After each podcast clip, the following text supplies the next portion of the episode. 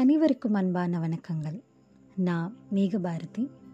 மீண்டும் இந்த கதை படிக்கலாமா வித் மேகபாரதி அப்படிங்கிற செஷன் மூலமாக உங்களையெல்லாம் சந்திக்கிறதுல நான் ரொம்ப சந்தோஷப்படுறேன். இந்த சீரீஸில் நாம் இப்போது அமரர் கல்கி அவர்களுடைய பார்த்திபன் கனவு புத்தகத்தை வாசிச்சுக்கிட்டு இருக்கோம். போன எபிசோடில் முதலாவது அத்தியாயமான தோணித்துறை நான் படிச்சிருந்தேன்.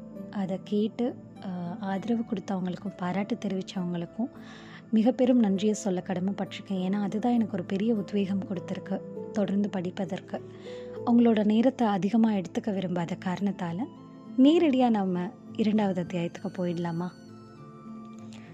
இரண்டாவது அத்தியாயம் பார்த்திபன் கனவிலிருந்து. ராஜ குடும்பம். இரண்டாவது அத்தியாயம் ராஜ குடும்பம். பொன்னன் போன பிறகு வள்ளி வீட்டுக்காரியங்களை பார்க்க பார்க்கத் தொடங்கினாள். குடிசையை மெழுகி சுத்தம் செய்தாள். மரத்தடியில் கட்டியிருந்த எருமை மாட்டை கறந்து கொண்டு வந்தாள். பிறகு காவிரியில் மரக்கிளைகள் தாழ்ந்திருந்த ஓரிடத்திலே இறங்கி குளித்துவிட்டு வந்தாள். சேலை மாற்றிக்கொண்ட பிறகு மறுபடியும் அடுப்பு மூட்டி சமையல் செய்யத் தொடங்கினாள். ஆனால் அவளுடைய மனது என்னமோ பரபரவென்று அலைந்து கொண்டே இருந்தது.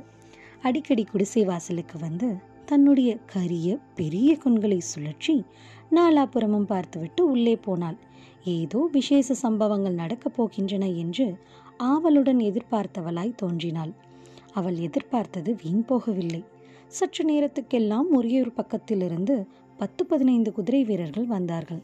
அவர்களுக்கு மத்தியில் அழகாக அலங்கரிக்கப்பட்ட இரண்டு வெள்ளை புறவிகளும் ஒரு தந்த பல்லக்கும் வந்தன. அந்த வெண்புறவிகளின் மேல் யாரும் வீற்றிருக்கவில்லை. பல்லக்கும் வெறுமையாகவே இருந்தது. திடகாத்திர தேகிகளான எட்டு பேர் பல்லக்கை சுமந்து கொண்டு வந்தார்கள். எல்லோரும் தோணித்துறைக்கு சற்று தூரத்தில் வந்து நின்றார்கள். பல்லக்கு கீழே இறக்கப்பட்டது. குதிரை மீதிருந்தவர்களும் கீழே இறங்கி குதிரைகளை மரங்களில் கட்டினார்கள். இதையெல்லாம் குடிசை வாசலில் நின்று வள்ளி கண் கொட்டாமல் பார்த்து கொண்டிருந்தாள். அவள் அப்படியே நிற்பதை பார்த்த வீரர்களில் ஒருவன் அண்ணே வள்ளியிடம் தண்ணீர் வாங்கி குடித்துவிட்டு வரலாம் என்றான். அடே வேலப்பா காவிரி நிறைய தண்ணீர் போகிறது. வள்ளியிடம் என்னத்திற்காக தண்ணீர் கேட்கப் போகிறாய்? என்றான் மற்றவன். இருந்தாலும் வள்ளியின் கையால் தண்ணீர் குடிப்பது போல ஆகுமா அண்ணே? இப்படி பேசிக்கொண்டு இருவரும் குடிசை அருகில் வந்து சேர்ந்தார்கள். வள்ளி கொஞ்சம் தாகத்துக்கு தண்ணீர் தருகிறாயா? என்று வேலப்பன் கேட்டான். வள்ளி உள்ளே விரைவாக சென்று சட்டியில் மோர் எடுத்துக்கொண்டு வந்து இரண்டு பேருக்கும் கொடுத்தாள். அவர்கள் குடிக்கும் போதே மகாராஜா இன்றைக்கு உறையூருக்கு போகிறாராமே?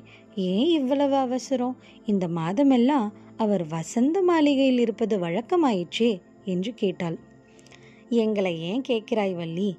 உன்னுடைய புருஷனை கேட்கறது தானே? படகோட்டி பொன்னனுக்கு தெரியாத ராஜ ரகசியம் என்ன இருக்கிறது? என்றான் வேலப்பன். காலையில் சாப்பிட உட்கார்ந்தாரு. அதுக்குள் அவசரமாக ஆள் வந்து மகாராஜாவுக்கு செய்தி கொண்டு போக வேண்டும் என்று சொல்லவே எழுந்து போய்விட்டார். சரியாக சாப்பிடக்கூட இல்லையே என்றாள் வள்ளி. பாரப்பா புருஷன் பேரில் உள்ள கரிசனத்தை பெண் சாதி என்றால் இப்படி அல்லவோ இருக்க வேணும் என்றான் வேலப்பன். வள்ளியின் கன்னங்கள் வெட்கத்தால் குழிந்தன. சரிதான் போங்கள் பரிகாசம் போதும் என்றாள். இல்லை வள்ளி இந்த மாதிரி பரிகாசம் எல்லாம் இன்னும் எத்தனை நாளைக்கு செய்ய போகிறோம் என்றான் வேலப்பன். ஏன் இப்படியெல்லாம் பேசுகிறீர்கள்? என்ன சமாசாரம் என்றுதான் சொல்லுங்களேன் என்றாள் வள்ளி. பெரிய யுத்தம் வரப்போகிறதே தெரியாதா உனக்கு? ஆமாம் யுத்தம் யுத்தம் என்றுதான் பேச்சு நடக்கிறது. ஆனால் என்னத்துக்கான யுத்தம் என்றுதான் தெரியவில்லை. நாலைந்து வருஷமாய் நமது மகாராஜா காஞ்சி நரசிம்மவர்ம சக்கரவர்த்திக்கு கப்பம் கட்டவில்லை. வடக்கே படையெடுத்து போயிருந்த சக்கரவர்த்தியோ திரும்பி வந்து விட்டாராம். நமது மகாராஜா நாலு வருஷமாய் கப்பம் கட்டாததற்கு முகாந்திரம் கேட்பதற்காக தூதர்களை அனுப்பியிருக்கிறாராம். அவர்கள் இன்றைக்கு வந்து சேர்வார்களாம் என்றான் வேலப்பன். இதற்காக யுத்தம் ஏன் வர வேண்டும்? நாலு வருஷத்து கப்பத்தையும் சேர்த்து கொடுத்துட்டா போகிறது என்றாள் வள்ளி. அதுதான் நம்முடைய மகாராஜாவுக்கு இஷ்டமில்லை. முன் வைத்த காலை பின் வைக்க முடியாது என்கிறார். இப்படி இவர்கள் பேசிக்கொண்டே இருக்கும்போது நடு ஆற்றில் படகு வருவது தெரிந்தது. வேலப்பனும் இன்னொருவனும் உடனே திரும்பி போய் மற்றவர்களுடன் சேர்ந்து கொண்டார்கள். சிறிது நேரத்துக்கெல்லாம் படகு துறையை அடைந்தது. இது பொன்னன் போகும்போது தள்ளி கொண்டு போன சாதாரண படகல்ல. அழகிய வேலைப்பாடுகளுடன் ஒரு பக்கம் விமானம் அமைத்து செய்திருந்த ராஜ படகு. படகின் விமானத்தில் மூன்று பேர் அமர்ந்திருந்தார்கள். அவர்களை பார்த்ததும் ராஜ குடும்பத்தினர் என்று தெரிந்து கொள்ளலாம். பார்த்திப மகாராஜாவும் அருள்மொழி மகாராணியும் இளவரசர் விக்ரமனும் தான் அவர்கள். அறையில் பூண்ட உடைவாலும் கையில் நெடிய வேலாயுதமும் தரித்த ஆஜானு பாகுகளான இரண்டு மெய்க்காவலர்கள் படகின் இருபுறத்திலும் நின்று கொண்டிருந்தார்கள். பொன்னனும் இன்னொருவனும் படகு தள்ளி கொண்டு வந்தார்கள். படகு கரை சேர்ந்ததும் மெய்க்காவலர்கள் இருவரும் முதலில் இறங்கி ராஜாதி ராஜ ராஜமார்த்தாண்ட ராஜகம்பீர சோழ மண்டலாதிபதி பார்த்திப மகாராஜா பராக் என்று கூவினார்கள். கரையில் நின்ற வீரர்கள் அவ்வளவு பேரும் கும்பிட்ட கைகளுடன் மகாராஜா வெல்க என்று எதிரொலி செய்தார்கள். படகை விட்டு இறங்கியதும் மகாராஜா பொன்னனுடைய குடிசை பக்கம் நோக்கினார். குடிசை வாசலில் நின்று கொண்டிருந்த வள்ளியின் பேரில் அவருடைய பார்வை விழுந்தது. உடனே கையினால் சமிக்கை செய்து அழைத்தார். வள்ளி விரைவாக ஓடி வந்து தண்டனிட்டாள். மகாராஜா எழுந்திருக்க சொன்னவுடன் எழுந்து பொன்னனுக்கு பின்னால் அடக்க ஒடுக்கத்துடன் நின்றாள். வள்ளி உன்னை பொன்னன் நன்றாக பார்த்து கொள்கிறானா? என்று மகாராஜா கேட்டார். வள்ளி தலையை குனிந்து கொண்டு புன்னகை செய்தாள். பதில் சொல்ல அவளுக்கு நான் எழவில்லை. அப்போது மகாராணி அவளை அப்படி நீங்கள் கேட்டிருக்க கூடாது. பொன்னனை நீ நன்றாக பார்த்து கொள்கிறாயா? என்று கேட்டால்தான் பதில் சொல்லுவாள் என்றார். மகாராஜா சிரித்துவிட்டு வள்ளி மகாராணி சொன்னது காதில் விழுந்ததா? பொன்னனை ஜாக்கிரதையாக பார்த்துக்கொள். அந்தண்ட இந்தண்ட போக விடாதே. உன்னை வெள்ளத்திலிருந்து கரை சேர்த்தது போல் இன்னும் யாரையாவது கொண்டு வந்து கரை சேர்த்து வைக்கப் போகிறான் என்றார். வள்ளிக்கு வெட்கம் ஒரு பக்கமும் சந்தோஷம் ஒரு பக்கமும் பிடுங்கி தின்றன. தேகம் நூறு கோணலாக வளைந்தது. ஆனால் பொன்னனோ இந்த ஹாசிய பேச்சை கவனித்ததாகவே தெரியவில்லை.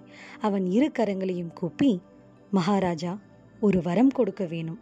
யுத்தத்துக்கு மகாராஜா போகும்போது அடிமையையும் அழைத்து போக வேணும் என்றான். மகாராஜா சற்று நிதானித்தார். பிறகு சொன்னார் பொன்னா உன்னுடைய மனது எனக்கு தெரியும். ஆனாலும் நீ கேட்ட வரத்தை கொடுக்க முடியாது. நீ இங்கேதான் இருக்க வேண்டும். போர்க்களத்திலிருந்து நான் திரும்பி வராவிட்டால் இளவரசருக்கு நீந்த கற்றுக் கொடுக்கும் பொறுப்பை உன்னிடம் ஒப்புவிக்கிறேன். தெரிகிறதா? என்றார். இதை கேட்டதும் பொன்னன் வள்ளி இருவருடைய கண்களிலும் நீர் ததும்பிற்று மகாராணி அருள்மொழி தேவி ஒரு நெடிய பெருமூச்சு விட்டாள். அவளுடைய உள்ளத்தில் என்னென்ன சிந்தனைகள் கொந்தளித்து எழுந்தனவோ யார் கண்டது? மகாராஜாவும் பரிவாரங்களும் வெகு தூரம் போன பிறகுதான் வள்ளி பழைய வள்ளியானாள். அப்போது பொன்னனை பார்த்து பார்த்தாயா மகாராஜா என்ன சொன்னார்கள்? என்னை கேட்காமல் அந்தண்டை இந்தண்டை போகக்கூடாது தெரியுமா? என்றாள். அப்படியானால் இப்போதே கேட்டுவிடுகிறேன். வள்ளி இன்று மதியானம் நான் உறையூர் போக வேண்டும் என்றான் பொன்னன். உறையூரில் என்ன? என்று வள்ளி கேட்டாள். இன்றைக்கு பெரிய விசேஷமெல்லாம் நடக்கப் போகிறது. காஞ்சியிலிருந்து கப்பம் கேட்பதற்காக தூதர்கள் வரப்போகிறார்களாம். மகாராஜா முடியாது என்று சொல்ல போகிறாராம். நான் கட்டாயம் போக வேணும் என்றான் பொன்னன்.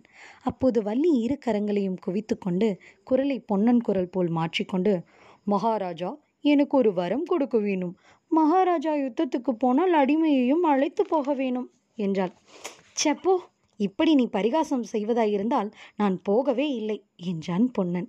இந்த உறுதியுடனேயே பொன்னன் சாவகாசமாக காவிரி ஆற்றில் இறங்கி நீந்தி கொம்மாலம் போட்டு கொண்டிருந்தான். ஆனால் கொஞ்ச நேரத்துக்கெல்லாம் டக் டக் டக் டக் டக் டக் என்று குதிரைகளின் குழம்பு சத்தம் கேட்டதும் அவனுக்குள் சொல்ல முடியாத பரபரப்பு உண்டாயிற்று. கரையேறி ஓடி வந்து பார்த்தான். வள்ளியும் குடிசைக்குள்ளிருந்து வெளியே வந்தாள் சிறிது நேரத்துக்கெல்லாம் முதலில் ஒரு குதிரையும் பின்னால் நாலு குதிரைகளும் கிழக்கு திசையிலிருந்து அதிவேகமாய் வந்தன. முதல் குதிரையின் மேல் இருந்தவன் கையில் சிங்க உருவம் வரைந்த கொடி பிடித்து கொண்டிருந்தான். குதிரைகள் உரையூரை நோக்கி பறந்தன. சிங்க கொடி போட்டுக்கொண்டு போகிறார்களே இவர்கள் யார்? என்று வள்ளி கேட்டாள். மெய்மறந்து நின்ற பொன்னன் திடுக்கிட்டவனாய். வள்ளி இவர்கள்தான் பல்லவ தூதர்கள். நான் எப்படியும் இன்று உறையூர் போக வேணும். நீயும் வேணுமானால் வா. உன் பாட்டனையும் பார்த்தது போல இருக்கும் என்றான். எபிசோட் ரெண்டு ராஜகுடும்பம் முடிவடைந்தது. மீண்டும் உங்களை சந்திக்கிறேன். இந்த கதை படிக்கலாமா? வித் மேகபாரதி செஷன் மூலமாக நன்றி.